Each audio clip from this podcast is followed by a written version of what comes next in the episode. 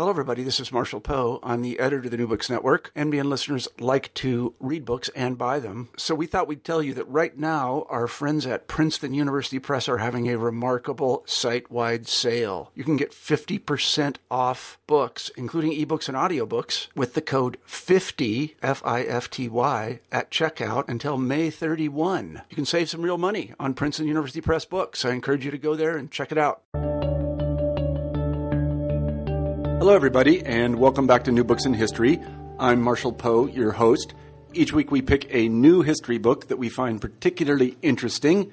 This week I'm happy to say we have Marek Chodakiewicz on the show, and we'll be talking about his book, The Massacre in Jedwabne, July 10th, 1941, before, during, after. I hope that you enjoy the interview. Hi, Marek. Oh, hi. How, are, you? I'm very well. How are you today? Thank you very much, and thank you for having me, and hello to everyone who uh, dares to listen. Dares to listen. Well, I'm certain that there are a lot of people that are, are, are going to dare to listen to this because it's particularly fascinating. Today, we're talking with Marek Chodakiewicz about a number of books, to be honest with you. This is a little bit unusual for the uh, New Books Network and for New Books in History. We'll be talking about at least four books and perhaps six because in the pre-interview, Marek told me that there were a couple that I had missed. In general, what we'll be talking about is the controversy that started, I believe, in 1999 when uh, Professor Jan Gross published a book in Polish uh, that uh, came out in English translation in 2001 called Neighbors. And Neighbors was about uh, supposed Polish participation, I guess I might say, in the Holocaust, that is, uh, during World War II. Uh, this book caused a large controversy both in Poland and in the United States. I can't speak for other places, I didn't follow them, but uh, many people weighed in on this subject because some of the things that Gross said in Neighbors were well, not to put too fine a point on it, somewhat offensive to some people, inflammatory, and perhaps just wrong. Uh, Marek then wrote a book uh, called The Massacre in Jedwabne, uh, July 10, 1941, uh, before, during, and after, which was, in a sense, a response to Neighbors, but also an independent study on its own. Uh, then, following that, Gross published another book called Golden Harvest, events at the periphery of the Holocaust, which was about, again, Polish activities in the wake of the destruction of Polish Jewry by the Germans. And he was especially interested in what we might call thieving or looting or stealing by Poles. Then in turn, um, Marek and some of his colleagues published a series of articles, which has just come out called Studies on the uh, studies on the fate of wartime Poles and Jews, which I have just completed, which uh, I must say just sort of debunks some of the things that Gross says in Golden Harvest. So that is to set the scene. We'll never get to all this material, but suffice it to say that um, I have found, I've read what Mark has written about these things. I have read what Gross has written about these things, and uh, I find what Mark has done incredibly uh, impressive and, in many ways, very brave. Uh, because it's it's not an, it's not the case that he wants to make is not particularly easy one. Um, to, to argue, but he does it on the basis of a lot of archival work, and he's very careful, he's scrupulous, and he is uh, oh so very scholarly. I just learned in the pre interview that he um, learned from the best of them, sort of old school historians who are very punctilious about facts and sources and things. And that shows in these books. So I want to congratulate Mark for writing them and bringing them at least to my attention. Mark, could you begin the interview by telling us a little bit about yourself? Oh, sure. Yes, thank you for um, such a kind introduction. Um, I'm Marek Chodakiewicz. I am a, I am uh, a 50 years old now. I've lived in this country most of my life. I was born in Poland. The Americans got me out of Poland during martial law. My father was in jail as a human rights activist, solidarity leader at that point. He, of course, was involved with the opposition, democratic opposition before. Uh, as a kid, I was, you know, a part of whatever my family was a part of. My both grandparents and grand uh, uh, grandmothers and grand grandfathers were political prisoners of the Nazis and communists. Uh, many in my family perished during the Second World War. I grew up with history, and because I was brought up by dinosaurs, mostly old, old people, and quite a bit, my grandmothers in particular, uh, as a child I was a bit confused about what was history and what was present. And that goes for ancient history, too. Mm-hmm. So I grew up with history. This is very much alive for me. I went to, um, I mean, I, uh, when I was brought out of Poland, I ended up with friends of my family, my foster family in California. They are of similar background as mine. I went to college, actually, to many colleges. I um, started at the college of San Mateo. If you have straight A's, or if you have good grades at the college of San Mateo, you can uh, transfer or at least take classes at Berkeley. So I shuffled between Berkeley, UC Berkeley, and Stanford, sitting on classes. For instance, when Norman Davies was there, I frequented uh, the Hoover, where I learned from Robert Conquest quite a bit, and uh, I uh, I uh, listened to Martin Malia and his lectures. I was involved at Berkeley with Amnesty International under Laola Hironaka. She was my actually more main point of attraction at that point hmm. of my life. Amnesty International and helping political prisoners. A, I ended up at San Francisco State University for basically my half my junior and half my senior year. I put myself through school because my family wanted me to study computers and banking, something useful. Because I'm yeah. me and my sister are the only losers in the family. at, at Berkeley was um, incomplete, and uh, I studied history as an undergraduate, and then I uh, received an offer from Columbia, and I uh, I went to Columbia where I studied under Istvan Deak and uh, Mark von Hagen and a bunch of other uh, professors. That's where I got my PhD. Eventually, I spent a lot of time in the archives doing a case study, first ever case study of a county in Nazi-occupied central Poland, 1939-1947, where I learned the value of penetrating the local archives and I'm, I'm happy to report that the fashion is now widespread because a professor from Hong Kong wrote a path breaking, trailblazing study of collectivization in China by immersing himself in local county archives. Why?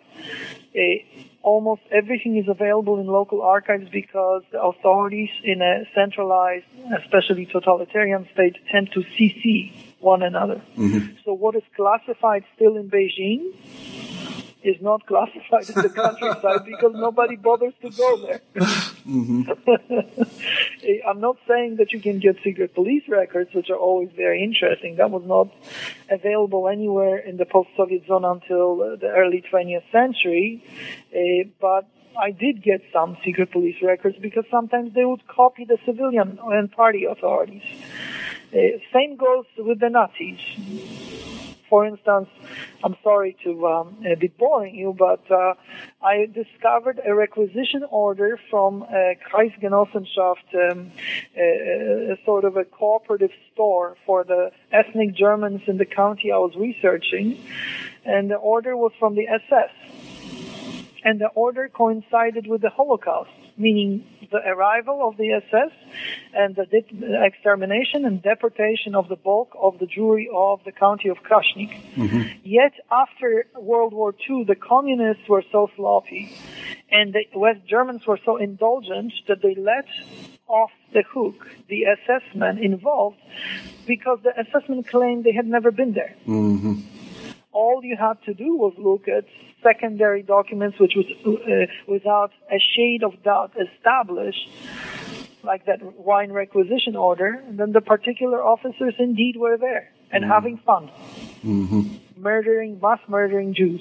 Mm-hmm. mm-hmm. So anyway, it's the devil is in the details. So case studies are extremely uh, uh, fascinating, and uh, I, you know, the, the first person ever to have written uh, a case study that was later copied by the Annales School was Pro- Professor Franciszek Bujak, who wrote a case stu- study of a single village based upon cadastral uh, records for economy and church records for society in 1903. And he was, uh, I think he was a mentor to Marc Bloch and Lefebvre and others, mm-hmm. who, of course, wrote about that in French. Mm-hmm. Professor Bujak made a big mistake because he wrote in Polish. Mm-hmm. So nobody knows about him. I don't consider that a mistake. but No, I'm, I'm just saying. Yes, I- I- I the, see what the you mean. The English language is a lingua franca. If you write in English, then everybody reads you. Mhm, that's true. So There was a professor in Japan who published a case study of of a village, I think, basing himself on the methodology of Professor Bujak. Uh, I forgot the village was Kamakura, I think. I forgot his name. I have it written down somewhere, and nobody knows about him because the book is in Japanese. mhm, yeah, right. So, could you do us the favor of telling us a little bit? Um, first of all, setting the scene in the sense of telling us what you know uh, about, um, in a kind of neutral way, about Gross and the publication of Neighbors, and then tell us why you wrote the massacre in Jedwabne. Oh, uh, well, it started not with Gross, it started with my dissertation. Eh, As I was writing my dissertation, of course, I was interested in sampling other counties. And there were no case studies to speak of and no methodology developed eh, in Poland under the Soviet occupation for almost 50 years because case studies is about particularizing and Marxism was about centralizing. So the Marxists were unable to develop a good methodology of a case study because uh, par- particular particularities defy uh, propaganda. So if everything is uh, peculiar, everything is uh, sui generis, or at least has very many uh, uh, features that are sui generis, then it flies in the face of official propaganda, which was purveyed as the history of World War II in Poland, for instance. The, the plight of the Jews almost disappeared uh, from that history.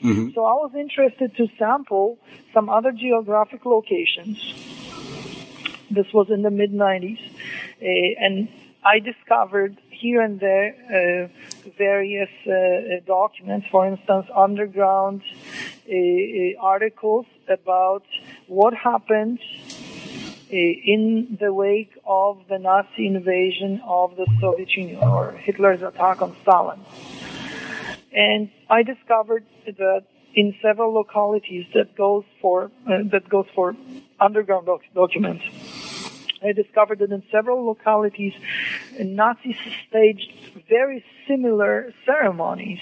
Namely, they uh, they forced the Jewish population to dismantle the monuments of Lenin and Stalin, carry them to the Jewish cemetery, and kiss them uh, and dance and pray to them and bury those monuments it was so obviously stage managed since there were independent reports from various areas of formerly Soviet occupied Poland.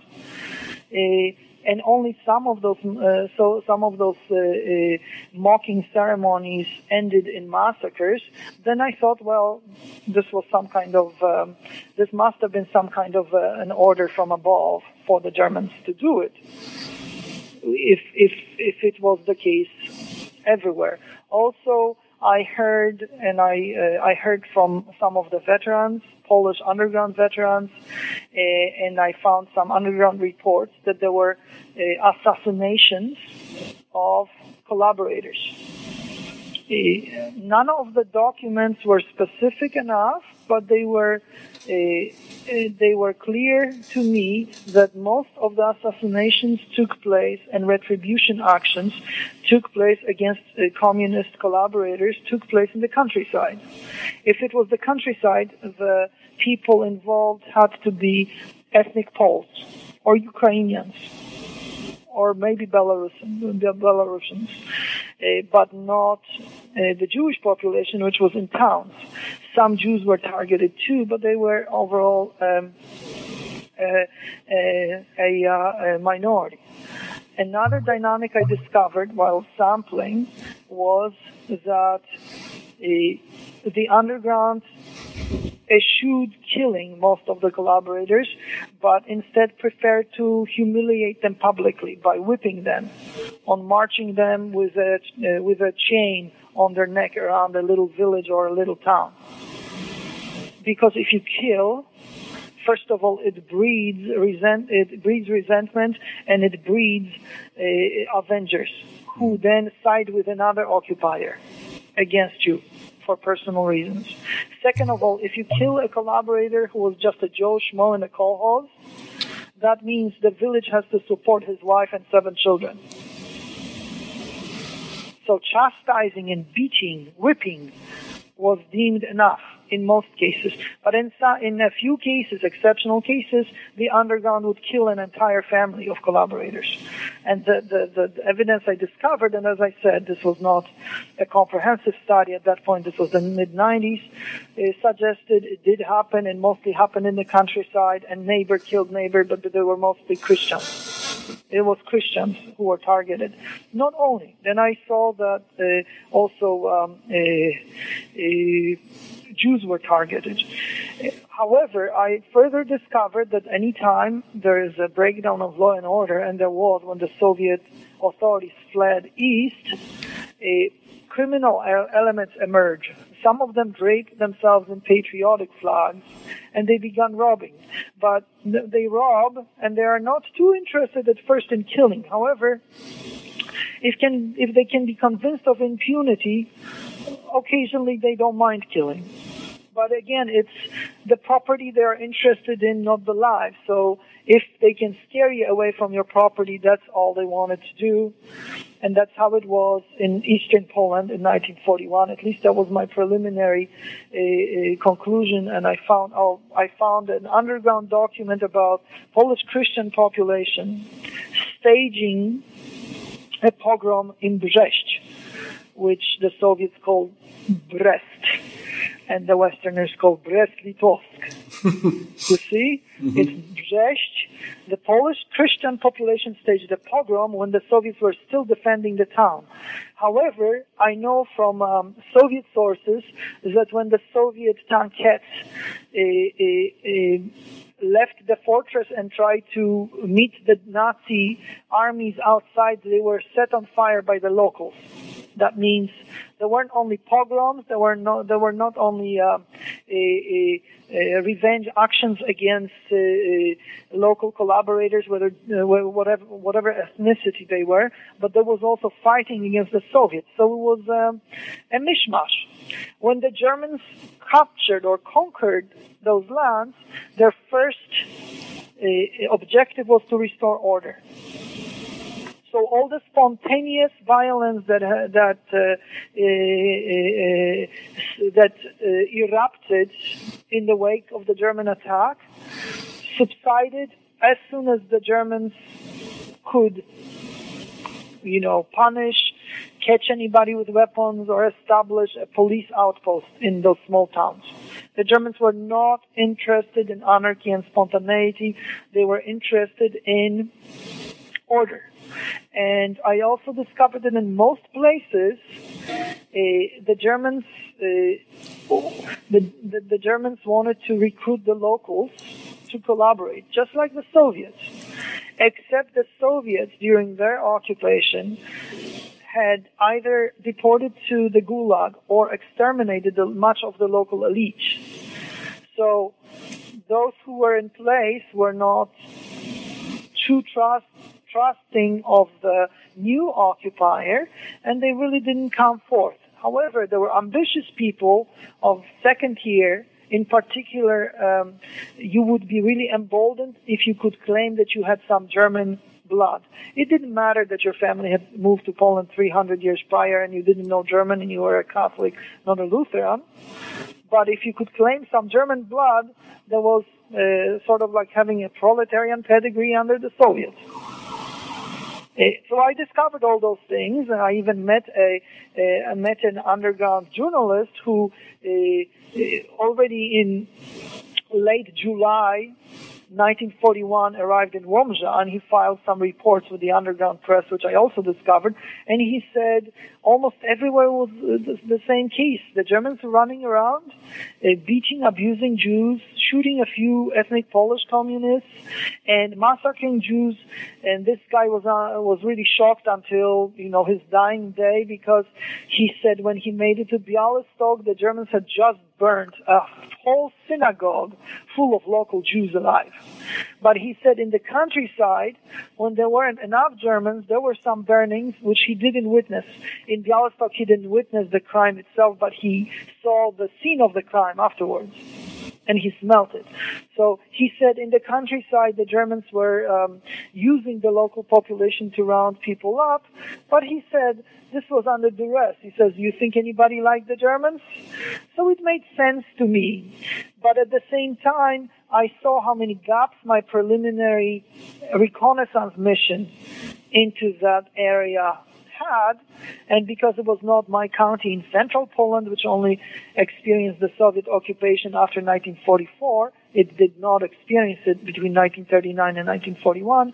So I thought, well, you know, this is my preliminary finding. And when, when I wrote a book in Polish about Jewish-Polish uh, relations between 1918 and 1955, I put a couple of paragraphs in, but I footnoted them to such an extent that I have more footnotes for one paragraph than Gross has in his entire book. Mm-hmm. Neighbors. Mm-hmm. And I always was taught by uh, uh, my masters that we have to check and cross check all the evidence, in particular as far as the micro study is concerned. And microstudies are not sexy, they're tedious. It really, uh, it really requires resilience, burying yourself in, in the archives where you won't meet anybody famous, and, uh, and, and really putting your nose to the grindstone. So, that's what I did. Mm-hmm. It, it, was sort of an aftermath of my doctorate. Almost everything I acquired in the process of gathering material, and I did copy 200 pounds at least of documents. For my just for my doctorate, uh, which was published as Between Nazis and Soviets, a Polish county, uh, a Polish let me see, a Polish county or occupation politics in Poland, 1939-1947, mm-hmm. and it, it's a case study of a, of, of a county in central Poland. But as I said, I amassed a lot of stuff. I amassed stuff from uh, eastern Poland, which is now Lithuania, uh, because when people say, "Oh." Uh, occupied Poland, they really usually mean go- government general, which was only a sliver of Poland, a slice of central Poland. Completely different conditions applied in western Poland. Mm-hmm. Uh, which was incorporated into the Reich. For instance, there was almost no guerrilla movement. There was underground, but they mostly concentrated on uh, self-support, spying, and dissemination of underground press. Uh, whereas in central Poland and especially in eastern Poland, there were entire divisions in the in the forest fighting against both the Nazis and the communists. So uh, it, it you know the, the situation was completely different. Also, uh, Polish areas incorporated into the Reich uh, were very orderly the slaughter of the elites took place mostly in 1939 and 1940. And then there were occasional or periodic cleansing actions of the underground, but those were limited uh, because the Germans were interested in law and order. They were not interested in law and order. They were interested in exploitation in eastern Poland or contemporary western Belarus, western Ukraine, and Lithuania. And they were not. Uh, they when the when the Holocaust overwhelmed everything, law and order collapsed in central Poland too. So the situation was completely different. Eh, and we have to keep in mind those regionalisms uh, and really inhuman conditions for the Jews in particular, but then uh, everything else too, and everyone else was impacted. Mm-hmm. Somebody somebody asked me during my dissertation defense, one of the professors who was German, Volker Berghahn, he said, well, how do you account for what Christopher Browning called ordinary man? A German gendarmes from Hamburg or somewhere, because the ordinary, ordinary men also visited my county. And I think they did much more damage than Christopher Browning described. He doesn't read Polish, so, and he only reads uh, German. Mm-hmm. Uh, and so he, he just didn't consult enough evidence. Anyway, so I was asked, how could a policeman, even a reserve policeman, do something so bestial? Uh, and I said, well, you know, I think it's about human nature and human psychology. That's the way I see it. I, I remember vividly a description by um, by a, a, a, a woman of the intelligentsia who was of Jewish origin, but she was not hiding or passing as an Aryan because everybody saw, everybody knew that even though she was of Jewish origin, this is also Polish peculiarity, she was assimilated and she was the wife of a Ukrainian doctor.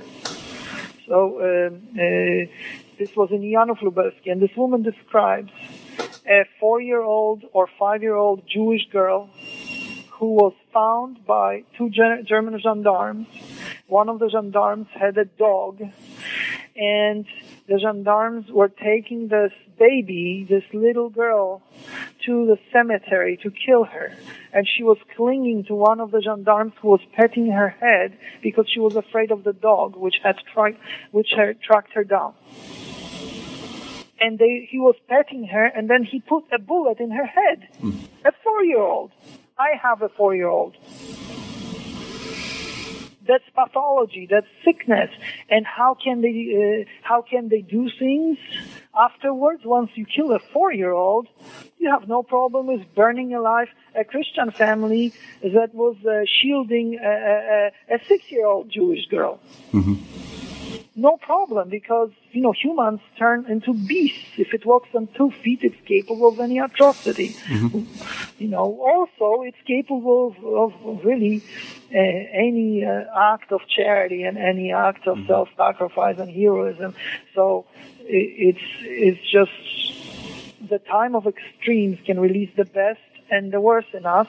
And sometimes, as my case studies show, it could release the best and worst at the same time in the same person.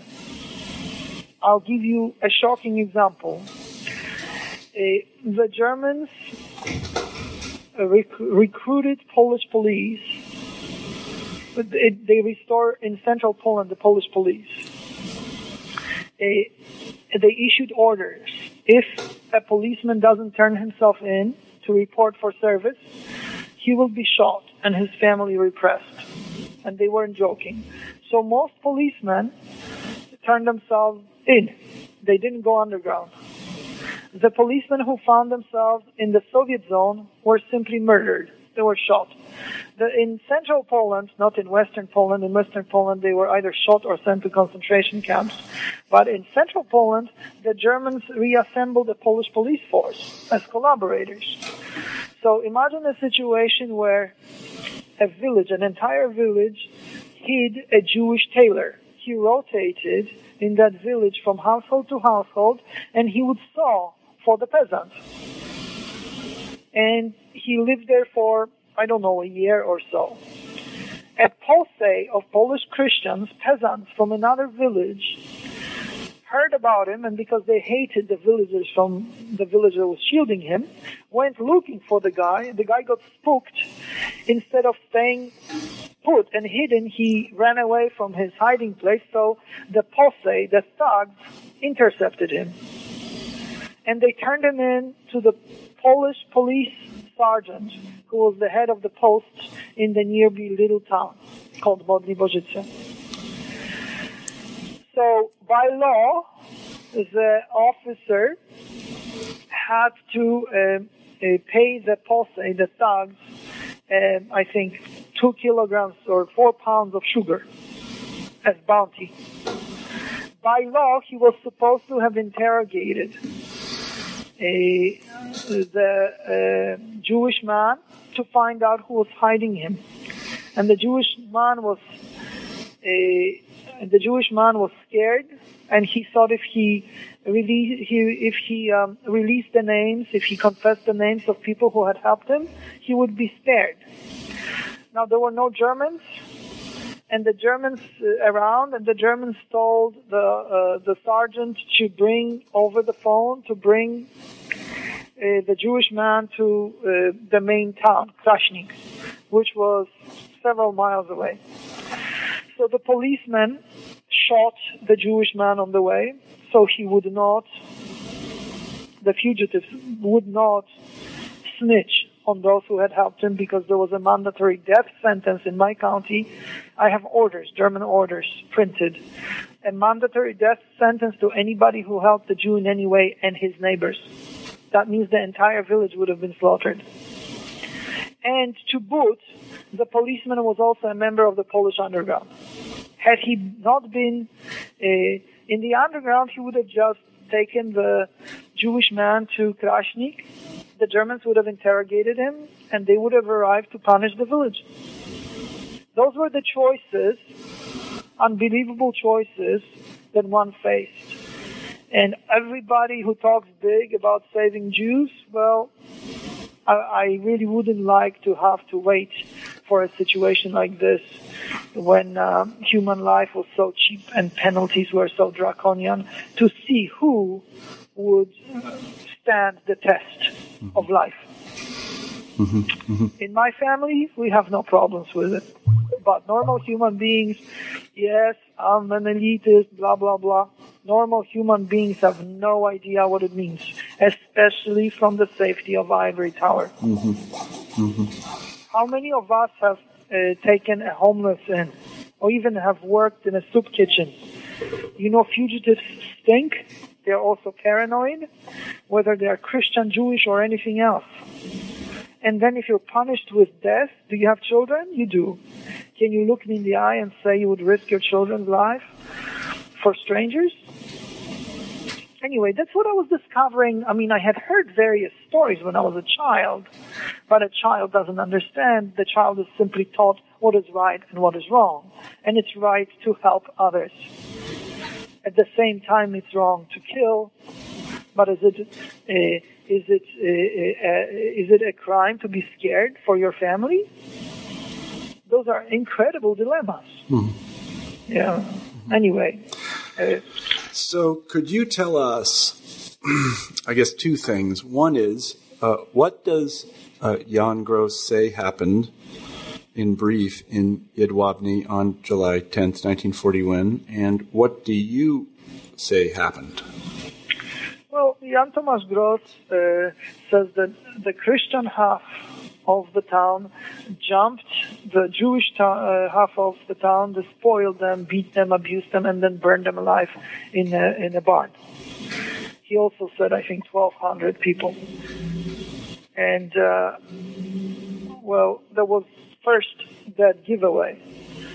The, the barn was supposed to have belonged to a, a, a, a small holder unless this was a barn of the Count Zamoyski who had 200,000 acres, it wouldn't have fit more than, I don't know, 150 people. 1200 is, you know, a small size stadium audience. Uh, so I say that uh, there was a hiatus of violence. There was some violence, including anti-Jewish violence, but also anti-Christian violence. Those who were considered Soviet collaborators or suspected of Soviet collaboration were targeted initially after the Germans moved east. But then there was silence and quiet. And suddenly Jedwabne blew up on July 10th, almost two weeks after the German arrival. More than two weeks what am I saying? More, more than two weeks. Why wait so long? When the passion is hot and burning, I could understand uh, uh, the local population committing atrocity, even to the extent that was described by Jan Thomas Gross. But no, they all waited till July 10th to do it in a very orderly and organized fashion. This was orchestrated and engineered by a, a small German commando, which went from town to town, organizing, supervising, cajoling, and uh, rounding up people to participate. Remember that every criminal enterprise loved to have a, a co-conspirators, even those who are unwilling. It's like that kid who didn't tell who broke the window while playing baseball, and was really one a, a rotten kid on the block. But if nobody talks, everyone's involved. If you played baseball, you were involved in some way. You see? So I divide, I, I try to look and research the dynamics of the crime. It was it was nearly impossible to discern certain things because people were so tainted by the media and by partisanship and bitterness. Uh, I try to recreate the dynamics of the crime. For instance, one of the people who helped me was uh, Professor Jan Moor-Jankowski. Jan Moor-Jankowski was a, a, medical scientific advisor to the Prime Minister of Israel, Golda Meir. When he read Gross's book and he had survived the war in Poland, he was so mad that he found me and instructed me on forensic science. So I had to go to Yad with a stopwatch and he said, don't talk to anybody. They're all stupid now. They will only tell you that they either love Gross or hate Gross."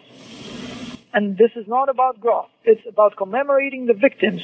So I have, I had to measure all the distances. I had to restore topography in order to consider all the witnesses and whether they were telling the truth. None of it had been done either by the public prosecutor's office, nor, of course, by Professor Gross. So I just I just did the grants work. I I uh, uh, part of my investigation was really uh, police work. The crime scene was completely tainted. There was no um, excavation. I remember Professor Jan Moor-Jankowski telling me, "What's this uh, what's this uh, uh, Ministry of Justice doing, stop, stopping um, the archaeological work? I said, well, because the Orthodox Jewish community has a problem with anybody touching bodies. This is against their religion. Even the remnants, ashen remnants and bones.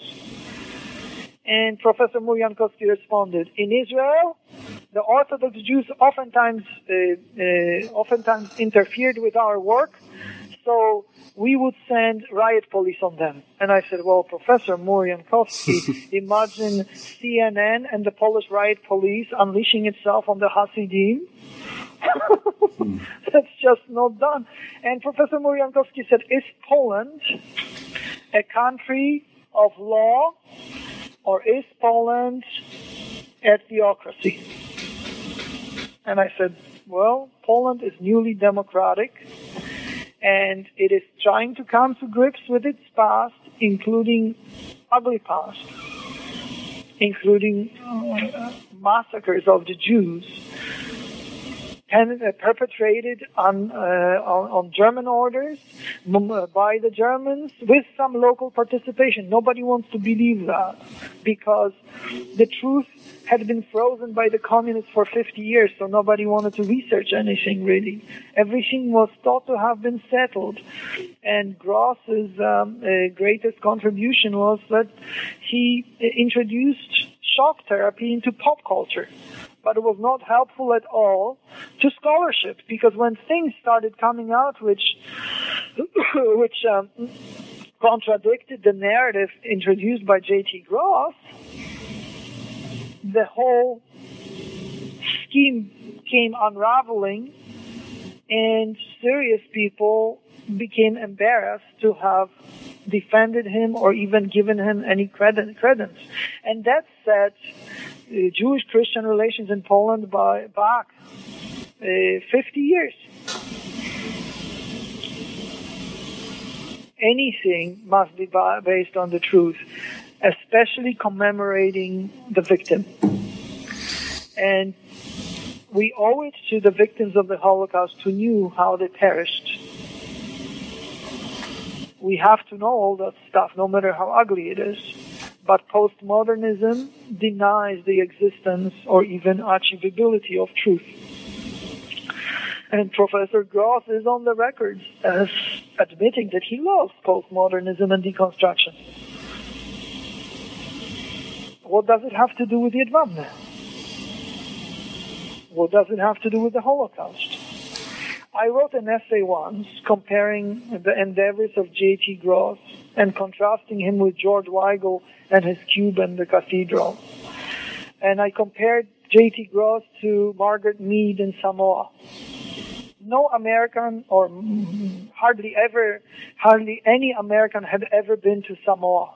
And Margaret Mead, who didn't know the language, hated to live with the natives because they dwelt with pigs, and she stayed on an uh, on the naval base, U.S. naval base instead. She had a scholarship from the Bishop's Museum to do another work, and by the way, she decided, oh, maybe I'll write my dissertation. Wrote the story of Samoa as Eden lost because of Christian missionaries who introduced repression, sexual repression. And in Samoa, everybody used to have sex, especially fathers and daughters, and they were all happy.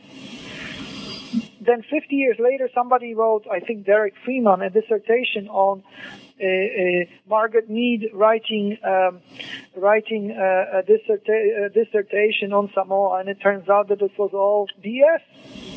So J.T. Gross took Poland, and and he uses the vernacular that's easily recognizable on the left in, in America as uh, as uh, castigating the United States for being patriotic and religious, and he applied it to Poland.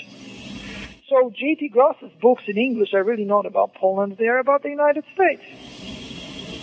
But they are punditry, they are pop culture, they are not scholarship. And in Poland, you know, he introduces the discourse that has been sexy in the United States since the 1960s, since the countercultural revolution. You can't blame him, that's his preference, but it has nothing to do with scholarship.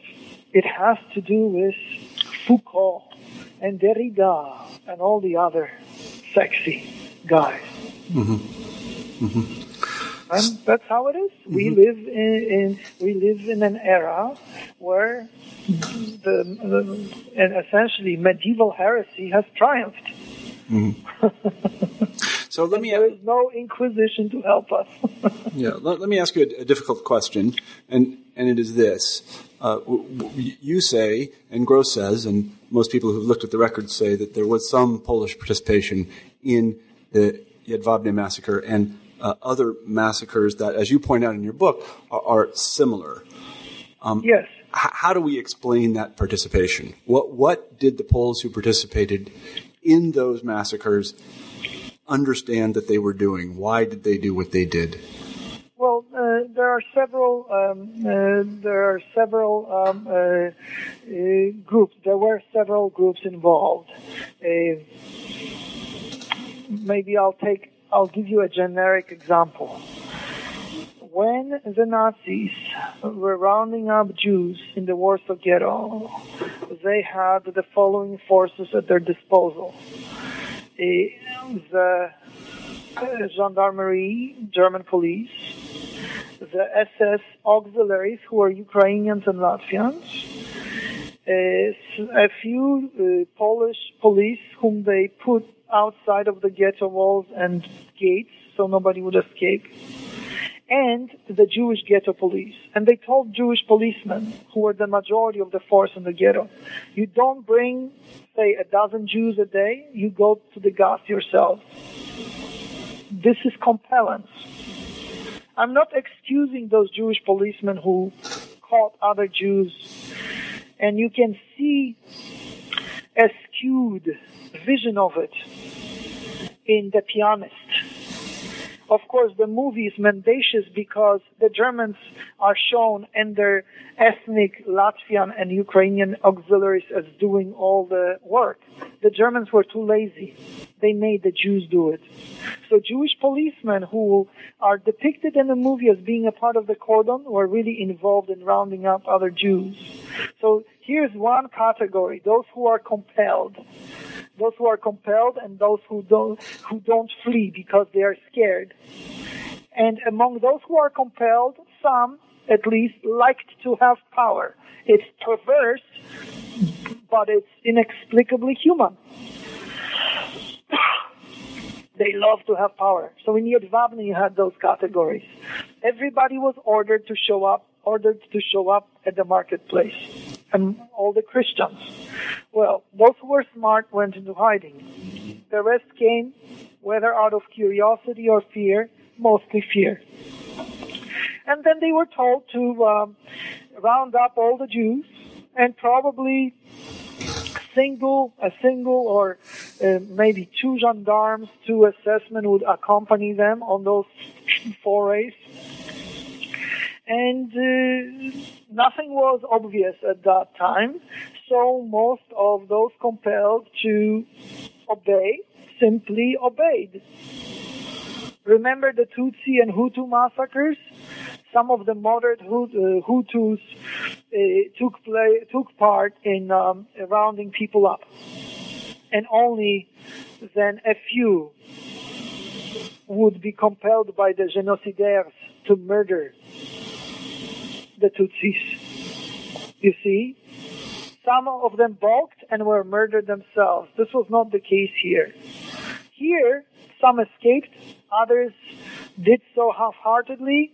A few began to like it, especially those who had shown themselves earlier to have been uh, uh, involved in various criminal and violent activities.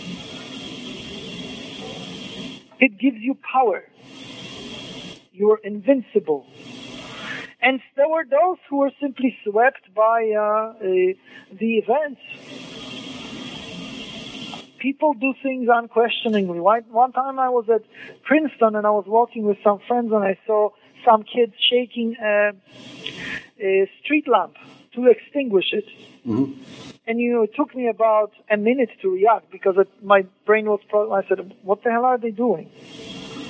A minute in a minute I could have been dead, if you know what I mean. Mm-hmm. Or I could have witnessed someone being killed. And this was just a couple of uh, three frat boys shaking a street lamp. It took me a minute before I yelled.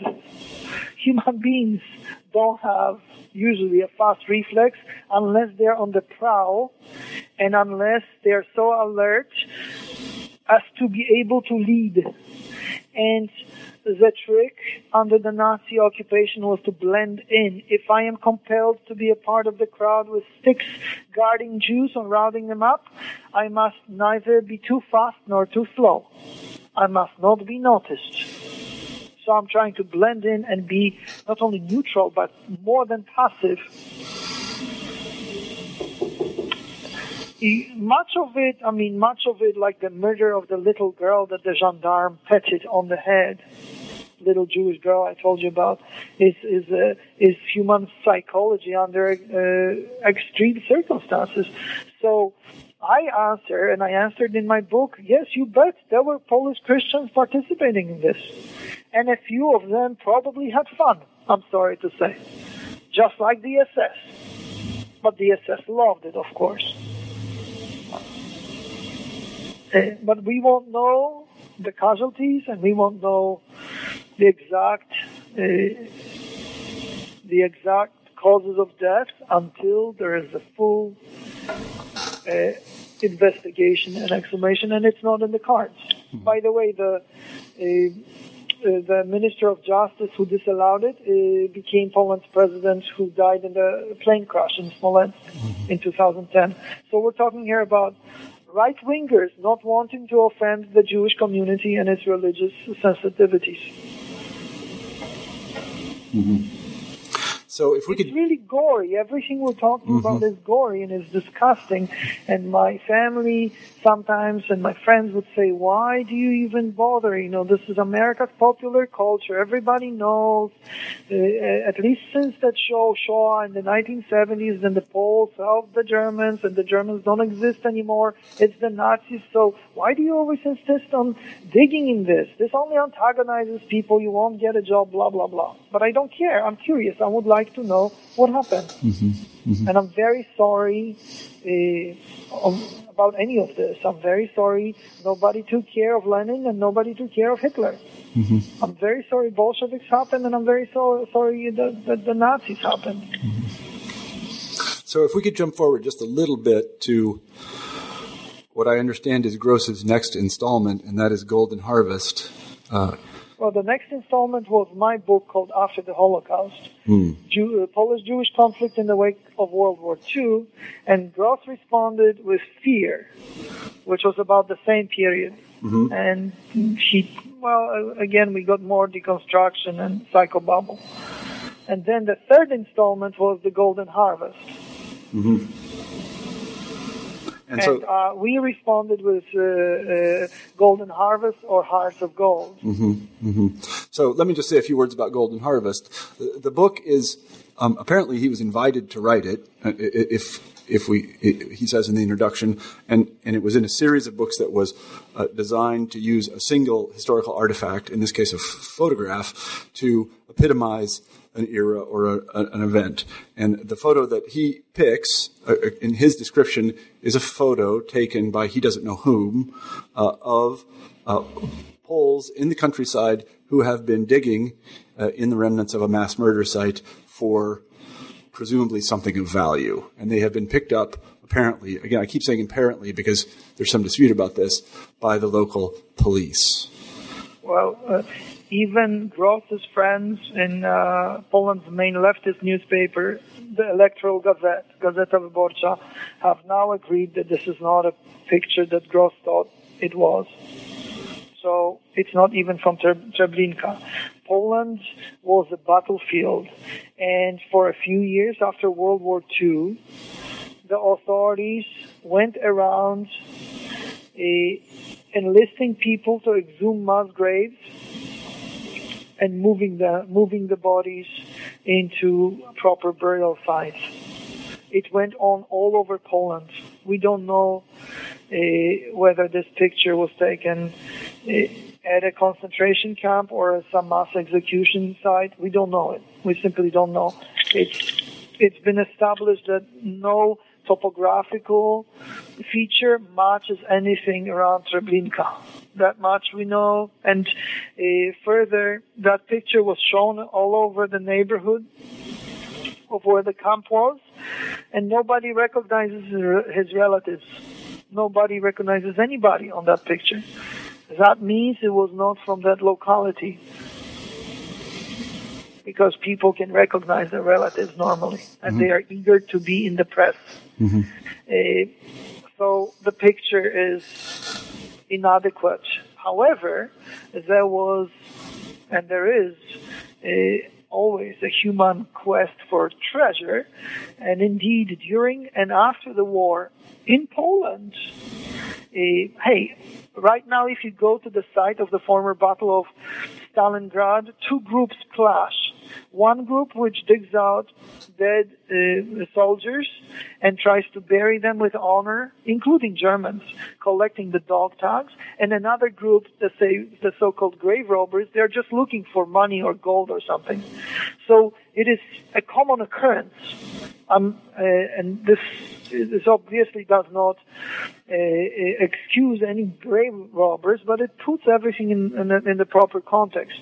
So in Poland, you had people who uh, robbed graves, including looking, they, they looked for uh, Jewish gold, so to speak. Around Treblinka, so it happened that the greatest perpetrators were Red Army soldiers who used dynamite to blow up Jewish graves and look for gold. Incidentally, the Polish anti-communist underground that used to be anti-Nazi and then switched to fighting the communists punished gra- uh, civilian grave robbers because they thought it was unchristian and demoralizing and bestial. So the underground would go after grave robbers and beat them, beat the bejesus out of them publicly because the underground thought that only Nazis and communists were beasts and the population should observe Catholic ways. So much for Golden Harvest. Mm-hmm. And so you respond with a, a book of, of studies studies on the fate of wartime Poles and Jews, and maybe you could talk a little bit about how you put that together and what its main findings were. Well, uh, all, all the all, all the participants or all the contributors to the volumes work on certain topics uh, regarding World War II and its aftermath. So they have documents handy always regarding uh, regarding uh, sometimes obscure localities or obscure events. And I said, well, you know, why don't we put a sample together? Because J.T. Gross mentions off the cuff against another, again, another Samoa in Poland. Grzywczyna Wielka, some obscure village that nobody knows anything about. And lo and behold, there is a fellow who knows about it who really has has done a case study of the village, and there is another fellow who uh, tracks the extreme under, uh, the extreme right wing underground, which was anti-Semitic, no doubt about it, but they were not. Uh, they were culturally.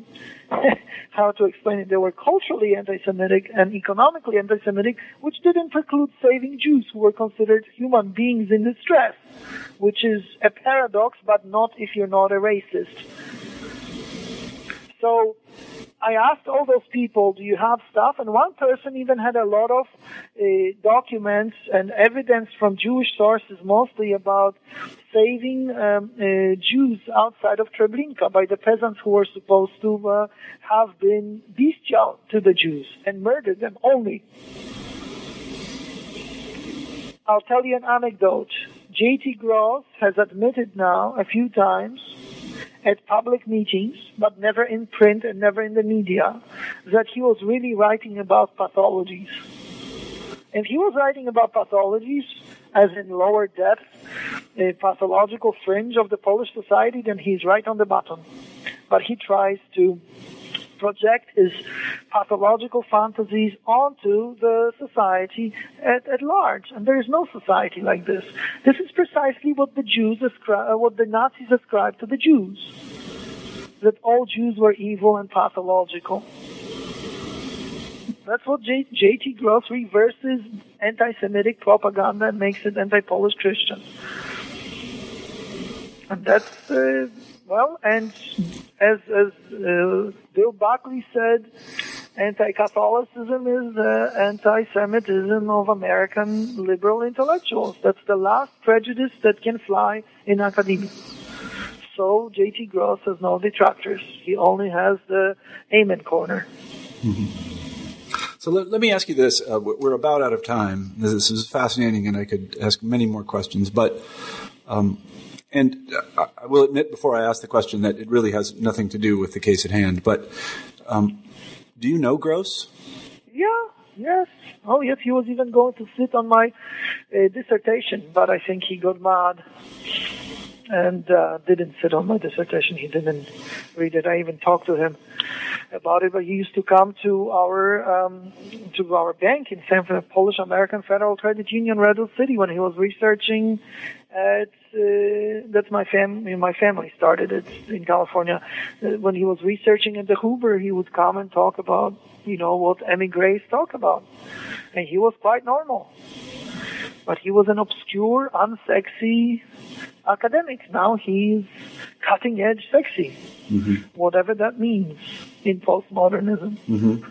mm-hmm. D- have you looked at the reviews of Golden Harvest? I haven't. Was it well received? No, it died.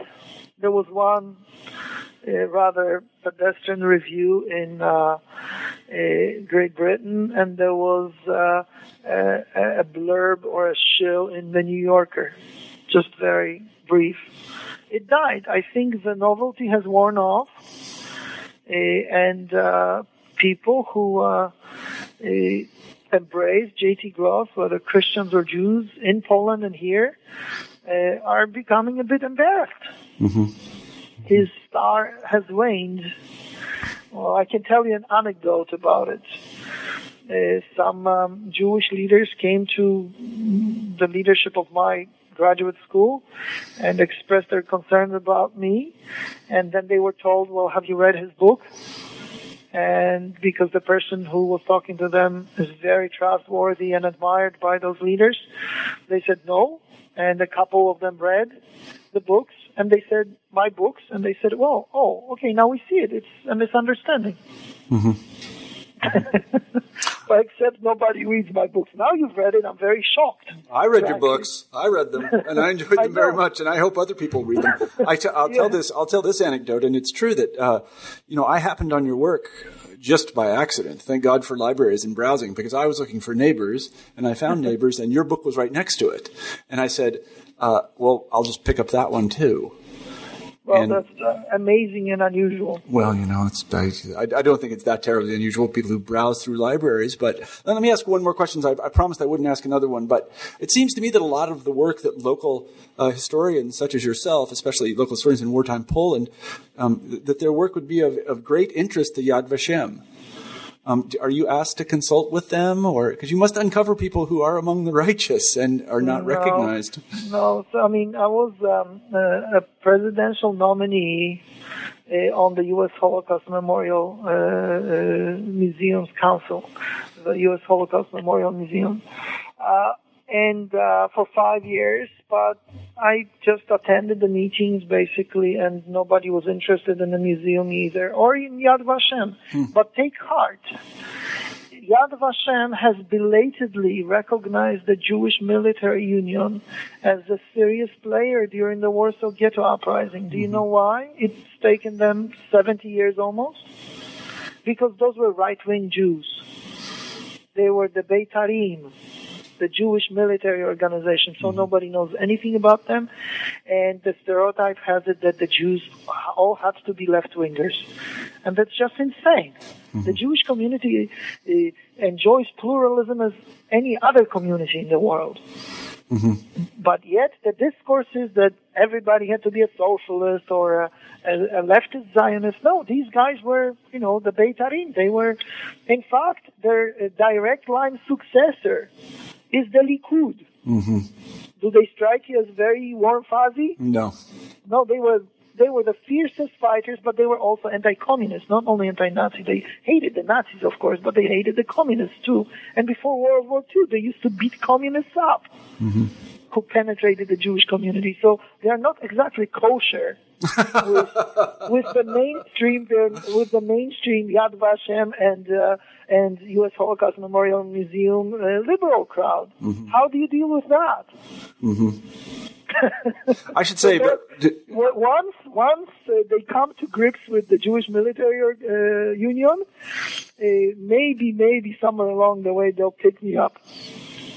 Yeah, I should I, I, should say we have ventured off a little bit into the realm of politics, and I can see how we did that, and it's appropriate. But the thing I want to say to the readers of these books, or the potential readers of studies on the fate of wartime Poles and Jews, and then the massacre at Jedwabne, and then the third book, I don't recall the name of it. What was it, Mark? After after the Holocaust. After the Holocaust, is that these books Jewish conflict in the wake of World War II? Yes, it's the, these books are incredibly meticulously researched, and they are Thank you. they are as um, they are as objective as I think one can be in a, in a, in a situation such as this. They, they really try to tell you what happened, and you know I have read a lot about. Um, Central Europe, let's say that, in the mid 20th century, and the things that went on there. And I've read especially a lot about uh, the Holocaust, and I was beginning to think that it was hard to say anything new. And I have, have and, and, Mark's work has completely disabused me of this. That there, there, there are there are uh, oceans of things to be found out about how it transpired and who was involved and why it happened and oh. and all of these things. I mean, the lack of local studies, for example. I had never read a local studies, you know, because I was introduced into Holocaust literature by, you know, uh, Lucy Dawidowicz and and uh, and and and Raoul uh, uh, Hilberg. Raoul Hilberg, the great Raoul yeah. Hilberg, supported my work on Idvab. Yeah. I forgot to so, tell so you. these were you know these were the books that I read, and they are overviews. They are big overviews. And in the case of Hilberg, yeah. you know, he relies on captured German documents, documents, that were brought to the United States, and that's and a fine thing. You know, he said he's re- he's on the record as saying that he he he said I've read millions of pages of German documents. There is nothing about the Polish participation in the Holocaust. He said the French, the Belgians, the Dutch, uh, the Danish, the Norwegians, uh, the Estonians, the Latvians, the Lithuanians, Ukrainians, Belarusians, uh, the Croatians, Romanians, Hungarians, Bulgarians, everybody he says, but not the Poles. That's Raoul Hilberg. He was the ultimate empiricist, uh, and I respected him. Mm-hmm. Oh, by the way, when you look at J.T. Gross, think about Goldhagen Jr.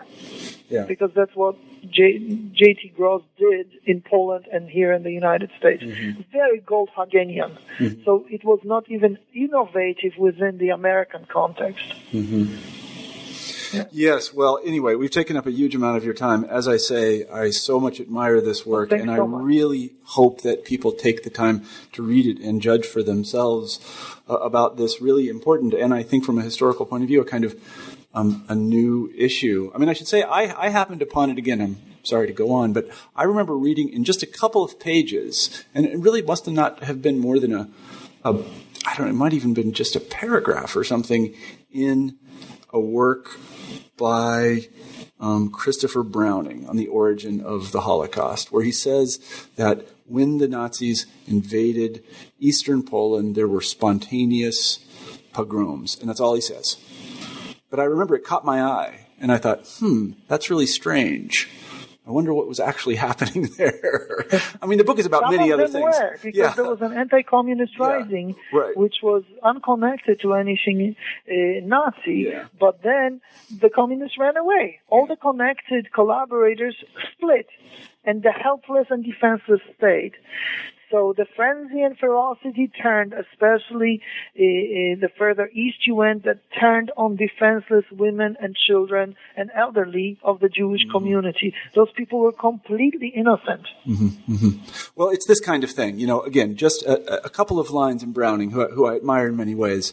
I, you know, I, th- I, I just it just caught my eye, and then to find these books that explain exactly what was going on is a it was very um, it was very eye opening to me. Anyway, I, I've, I've gone on enough about you. You're you're invited to Thanksgiving at my house. Oh, thank you very much. so, I'll take you up on it if you can put up with my four-year-old. Yeah, well, I have two young ones of my own, so they can fight it out. So, anyway, uh, Marek, um, I want to thank you uh, very much for being on the show. We have a traditional final question on new books in history, and that is, what are you working on now? What is your current project?